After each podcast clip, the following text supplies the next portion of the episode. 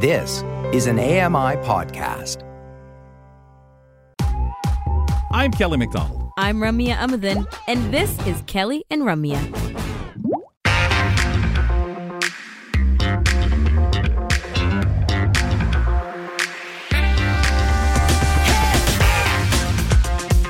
AEBC and partners present the sixth annual International Day of Persons with Disabilities Conference. It's called Empowering Ourselves Thriving in This New Reality. This is on December 3rd, starting at 1 p.m. Eastern, and this virtual conference will be accessible to all and will feature ASL interpreters and real time live captioning, featuring uh, Michael Gottheil as the uh, featured uh, speaker. He is the Accessibility Commissioner, among others that will be on the docket.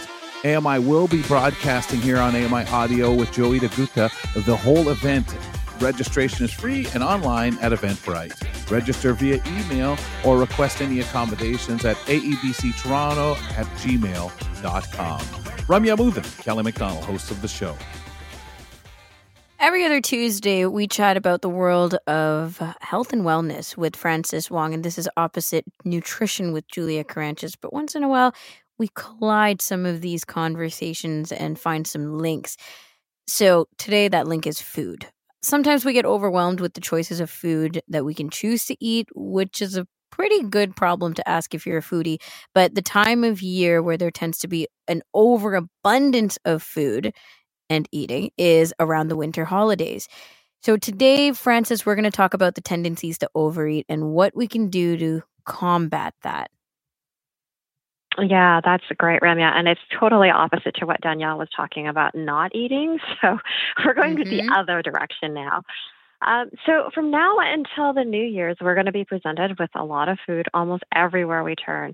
If you're at the office, people may be bringing in baked goods, or there may be a bake sale. And then don't forget about the team or floor lunches and the company dinners.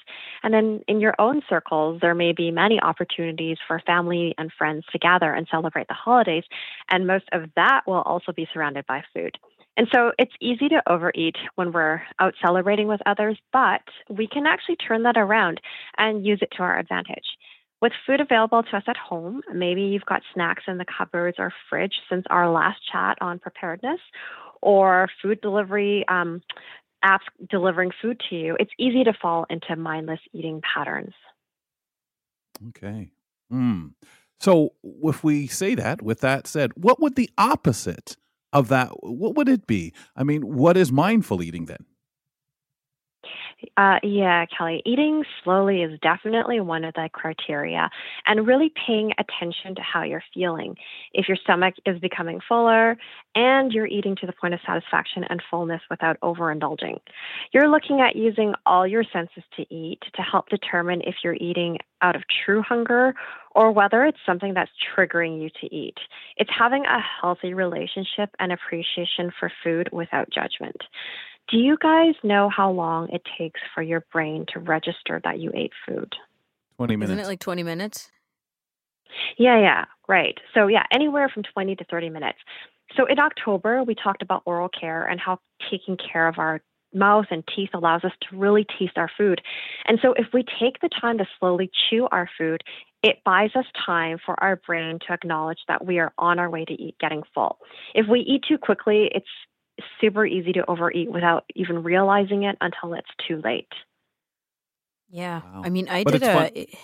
It's funny because our society is all about that eating fast or or doing everything well fast. that's our lifestyles right like you eat on the go you don't really take a lunch or uh, actual dinner breaks um aside from i guess when you're social eating which you're probably going to get to francis but i took a workshop it wasn't really a workshop. It was like a time where we're supposed to all eat mindful eat together. And it was some one of the most uncomfortable things I'd done. Slow down my eating, put my utensils down between bites. Like it was really interesting. Mm-hmm. So you maybe you can give us some tips like that to uh, stop with the emotional eating. Yeah, I guess you can equate emotional eating to mindless eating. I mentioned earlier yeah. that we can use upcoming meals with friends as a way to structure our eating. So when we're alone, it's easy just to grab food at random times and places. But when we're getting together with friends, we have a set place and time to eat. When we're alone, not only do we tend to eat more, but we're doing other things at the same time. Just like you said, watching TV or scrolling through our phone, or worse, walking while eating, or mm-hmm. if you drive, driving while stuffing your face on your way to something else. That whole eating on the run comes to mind. So, does that sound familiar? yep. Yep. And hurrying to do it. So, mm-hmm, mm-hmm. And another way that um, we can counteract emotional eating is to really become aware of our emotions. What um, we want to do is check in with ourselves. Are we really hungry? Or is it an emotion that is driving us to eat? Are we bored or sad or lonely? And once you assess that, you're bringing a mindfulness aspect to your eating habits. And when you're eating, just eat. Don't do anything else. Like you, you said, Ramya, you bite your food, like put your fork down. This really allows us to be connected to what our body is taking in and connect better the feedback that our body is giving us. Whenever I go to the States for my yoga training, breakfast in the dining hall is silent. No electronics are allowed. Mm. And so, you know, you're sitting there with no distractions around. I'm thinking about how the food is nourishing me and where it comes from, rather than just looking at the food as an end product. One of the benefits of mindful eating can also be weight loss just from not mindlessly eating. I can imagine. I mean, even what you said about just the way we handle it. One of my friends always he used to say, "Oh, I have a taste for." That that was his way of as, as, opposed yep. to do I need the food? Do I want? Oh, I'm you know, craving. Oh, yeah. I crave. I have a taste for. I think I'll go out and get. Oh, and and again, it's that. Then you couple that with the fast eating, where your brain doesn't have time to say, "Okay, you're full now," or like you say, the the quiet to say, "Ah, this is good. This is I'm enjoying this," and not just being, "I got to hurry up and eat because then the next thing I have to do." So speaking of the mindless, uh, mindful, mindful eating or mindless eating, excuse me, how does snacking fit into the picture of of mindful eating? Uh, uh, yeah, let me just say that the struggle is real. Um, mm-hmm. However, you can still apply the same tips that we just talked about. And I want to clarify that mindful eating does not mean cutting yourself off from guilty pleasures. So, Kelly, right. you said your friend has a taste for it. That's exactly right. I mean, it's not about saying no, no, you can't have a cookie or no. you can't eat chips. It's about making conscious choices in what we consume and why we are making those choices. So, again, I would say to ask yourself Did you just destroy this bag of chips because you were stressed? Or did you have that cookie as a reward for something you accomplished? And there's no right or wrong, but it's focusing the lens on the why so that you can make better choices. On the other hand, if you find yourself constantly snacking because you're truly hungry, and Ramya mentioned like the cravings, then maybe you might want to take a second look at your diet to make sure you're getting balanced meals. If your body mm-hmm. has everything it needs, then there shouldn't be as many cravings. It's interesting you mentioned stress too, Francis, because I think that that's an emotion we're not always uh, attuned to. Like if I had a really, really long day, if I'm kind of uh, picking apart my week and reflecting on the past week or something, if I had a really long day, I can tell that I've eaten much more throughout the day, by the end of the day, whatever it is. So you might think, like, I'm not sad, I'm not lonely, but just that stress or or you know how long you've worked or how long you've gone had to be on uh, makes a big difference in your eating habits if you're not mm. always paying attention to eat that. faster right like like if you're stressed your mind's faster, elsewhere you feel like you just have to be eating yeah you're tired so you're hungry that kind of thing yeah um, are there other tools we can use to help us with mindful eating yeah, and I just want to go back to that about the stress. I think that we are almost in a constant state of stress that we're not even really necessarily aware of yep. that. So that's also that awareness where, you know, we're stressed out. So we just go back into our habits of, you know, eating whatever's around or available. Right. That's just kind of our way of coping. So um, I'm glad you asked um, about tools that we can use because in today's world, of course, there's an app for that. Um, one of the ones that I came across that I found interesting is called Shutter Bite Mindful Eating. So, based on the name of the app, you can sort of guess that it has to do with taking pictures of your food. But this isn't so that you can post pictures of your meals to Instagram or Facebook. Um, it first asks you what your goal is um, so that they can help you hope, hopefully achieve with this app. And it gives you a few options like you want to improve or repair a relationship with food, develop better eating habits, lose weight, or other And what I like about this app is that for every meal that you log, it will ask you to input what you ate. And you can be as detailed or as short as you like and upload a photo of your meal from your camera if you're too lazy to type it out. This app has good intentions in that it doesn't focus on calorie counting or weight watching. Mind you, I didn't choose the lose weight option as my goal of using Shutterbite when I was testing this out. I selected improving or repairing a relationship with food. Ah, so the app does this by asking yeah, so the app does ask this by asking you before every meal why are you eating and what your hunger level is. So you can select from the tiles one or more of the options like it's hung- I'm hungry or it's time, stress, tired, boredom, reward or and I think some of us can relate especially if it's a snack and not a meal to the it was their option. and mm-hmm. I say it applies to snacks because that's more likely just to be there rather than a meal magically appearing. I mean, I'd love to have my meals just magically appear and be there, but unfortunately, it doesn't happen in my life unless I just ordered it from Uber Eats.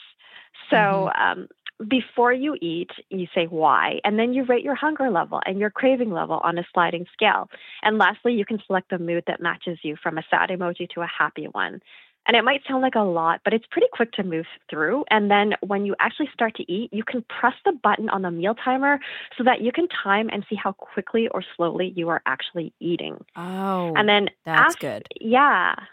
And then after you eat, you track how full you are and reflect on how the food made you feel. Again, the answers are quick. Um, you just press a button, one or more of the tiles, with answers like satisfied, unsatisfied, energetic, happy, angry, sad, anxious, tired, stressed, calm, I don't know, or other. And then the next question is, how full are you? And the answers are on a sliding scale of starving to neutral, which is a five out of 10, to full, which is a seven, to an eight of stuffed or a nine of bloated. And hopefully you'll never put down a 10 out of 10 since then you'd be feeling nauseous. Mm, and okay. then you're asking the same questions as before the meal how your cravings um, and mood are after you eat. You can save your meal and then you can look at the stats over a day, week, or month. I mean, if you stop and think about it, when was the last time you ate a meal and paused at the end to really notice how your body feels after eating what you did? For real. Mm-hmm, mm-hmm. Yeah. And, and a lot of time we associate that with the big meal or the family meal, the the the special meal that uh, mom or or your partner has made for you, or something like that. There's or, or an occasion you know, where where somebody's birthday or whatever, or or yours, I guess, turkey dinner be a better example where you sit back and oh, that was so wonderful, something special that was made for for you, uh, you know, and and you sit back on that that meal and that's when you do it. A lot of other time we just eat to to manage to to get by. So with there being so many apps out there francis are there any specific things that people should look for when selecting one for mindful eating yeah, when I was checking out what mindful eating apps were available, it seemed like there were a lot that had come and gone in the last few years. I thought that was pretty good because among some of the things that we've already covered, the basic app is free. If you want to track unlimited amount of meals, then you can subscribe on a monthly basis. But some of the other apps I saw seem to require a subscription after a free trial period. What I think you want to look for is an app that focuses more on the experience of eating rather than that calorie counting um, that I talked about earlier, so that it's eating with intention.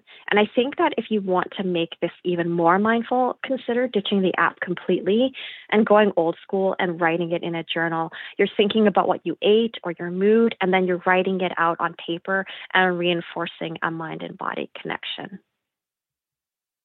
I like it. I think that this is great and uh, a whole different perspective on posting your food, right? Like if you're taking pictures of food, putting it on Instagram, Facebook, like as you said, we do with other apps, uh, a totally different scenario. This is consciousness.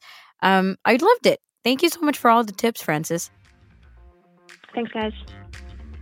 Francis Wong joining us on our wellness segment. That's every other week. Okay, folks, it's time to uh, do a little catching up.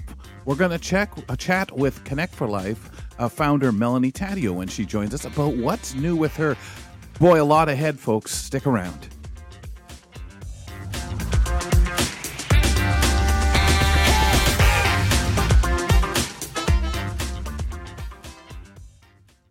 Join me every couple weeks for the Outdoors with Lawrence Gunther podcast, where we learn about outdoor tech and tips.